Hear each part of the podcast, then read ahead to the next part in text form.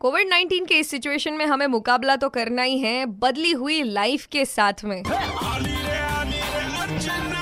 और इस बदली हुई लाईफ का सबसे बडा part is education super it's ninety three point five red FM M अर्चना आलेले आहे. मॉर्निंग नंबर वन घेऊन आणि हे जे एज्युकेशन आहे ते सध्या मोबाईलद्वारे किंवा टॅबद्वारे लॅपटॉपद्वारे दिलं जाते वेगवेगळ्या शाळांकडनं. पण अशातच मी जसं म्हटलं की मोबाईल साधा अफोर्ड करणं सुद्धा बऱ्याच पेरेंट्सला शक्य होत नाही. अशातच हिमाचल प्रदेशमधलं हे एक सुपर कप ज्यांनी एक नवीन शक्कल लढवली आणि कोविड नाईन्टीनच्या ह्या शिक्षण पद्धतीसोबत दोन हात करण्यासाठी म्हणून त्यांनी स्वतःची गाय जी ती विकली आणि एक मोबाईल घेतला मुलांच्या शिक्षणासाठी. मेरा नाम पवना देवी है। और आप कहाँ से हो? गुम्बर में रहते हैं। जी और आप क्या करते हो?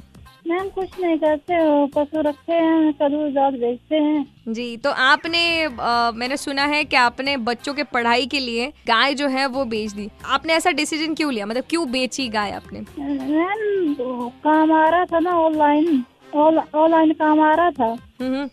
तो हमारे पास दूसरा फ़ोन नहीं था तो ये हमने गाय बेच दी तो फ़ोन ले लीजिए अच्छा आपके बच्चे कितने हैं? दो। अच्छा तो दोनों के स्कूल का समय एक ही था इसीलिए फिर आपने मतलब अलग अलग फ़ोन लेना चाहा? नहीं मैम एक ही लिया दोनों का आ जाता है बार बार ही कर लेते हैं।